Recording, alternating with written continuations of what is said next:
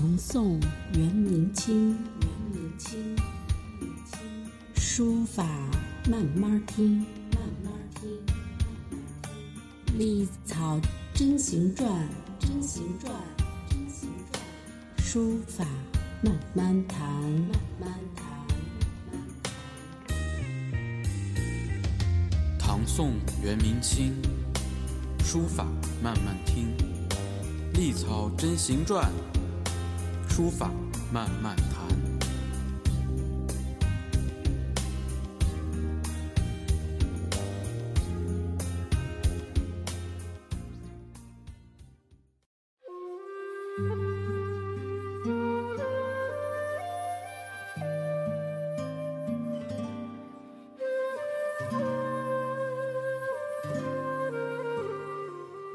大家好，欢迎继续收听漫谈书法。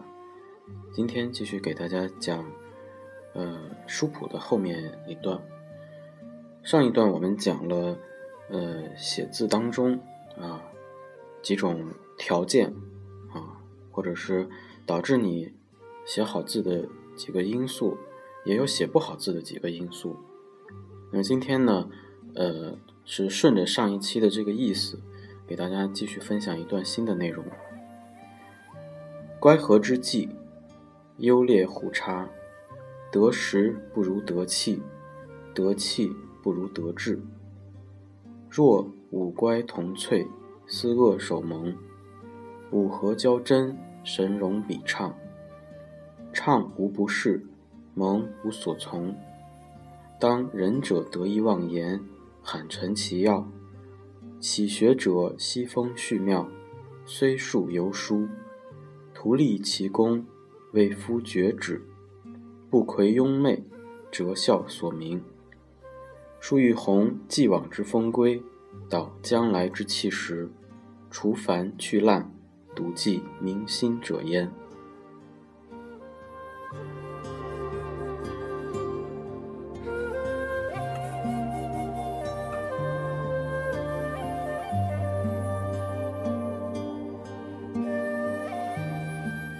这段呢，就是说，嗯，这个合与不合之间，嗯，我们写字的这个结果会有很大的差别。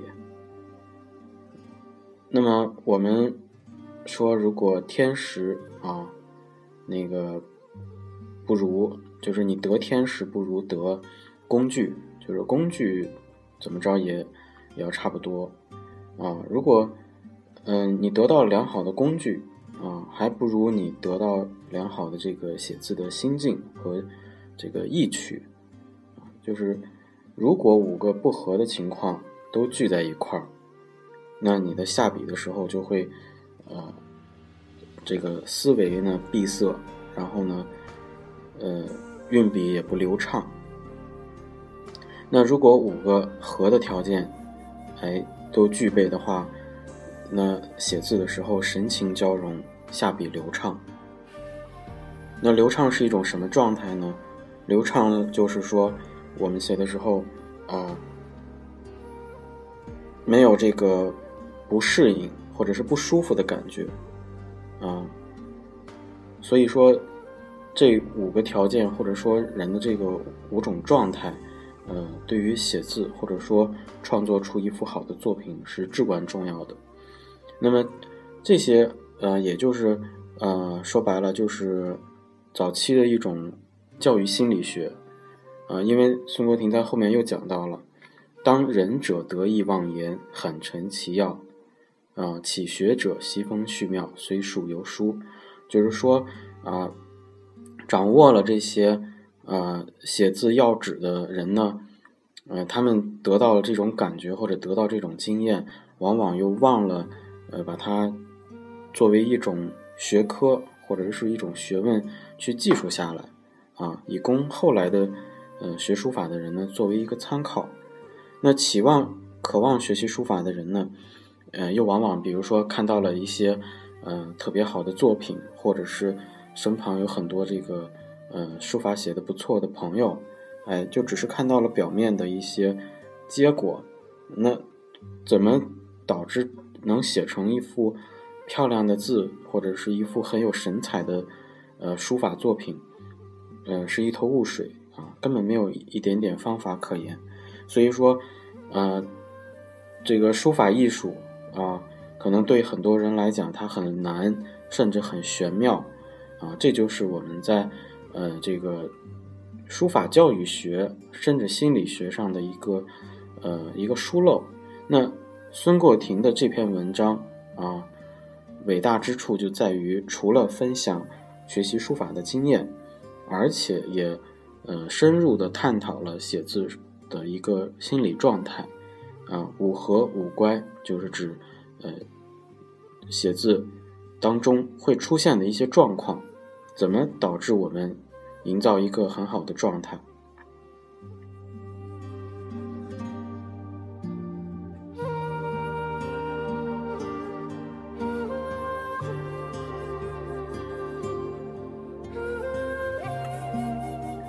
所以说，书谱呢是我建议大家要精读的一一个长长篇的文章，呃，因为呃，这个它呃，就像我们今天分享的这段“图立其功，为夫绝止”，就是很多人呢，呃，白白的这个耗费自己的这个时间和精力，他很勤奋啊，也很努力，但是呢，其中的要旨并没有得到，就是我写我很努力，我也很勤奋。但是我出来的结果并不是我想要的，或者说我在练习或者创作的时候我很痛苦，啊，那其实好的作品一定不是在这种状态下，呃产生的，所以呢，呃，在后面啊，就是不愧庸媚折笑所名，孰于弘既往之风归，导将来之气时，除凡去滥，笃记民心者焉。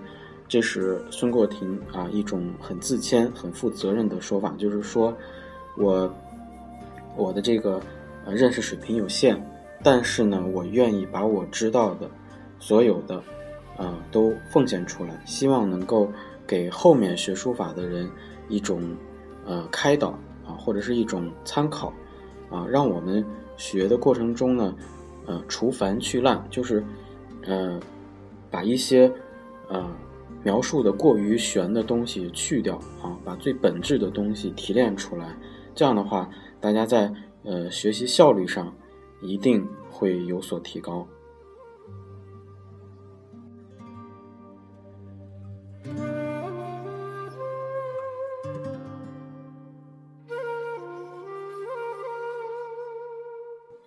好，那么今天的这一段呢，嗯，就给大家分享到这里啊。如果大家对呃，今天这段的内容比较感兴趣，我建议，呃，把这个上一期的内容可以再听一遍，因为我们每期这个更新呢，嗯，也是可以说是不定期的，呃，这种连续呢，大家会给大家一种这个陌生的感觉，呃，另外呢，如果大家啊刚加入这个电台或者刚关注电台，呃，也不必呃完全要从第一期开始听，因为。呃，它每一个每一个段落啊的内容是相对独立的，它不是小说，它是一种呃学习书法当中，或者说孙过庭本人对书法的一个理解，它分了很多的这个篇章和段落。那我们每一期讲的其实就是一个小主题，所以说希望大家在这个学习的时候呢，也。找到自己的这个学习习惯啊，可以先听听后面的。如果你觉得哎感觉还不错，可以再往前听，这都呃不要紧。好，那今天呢就给大家呃分享到这里，咱们下期再见。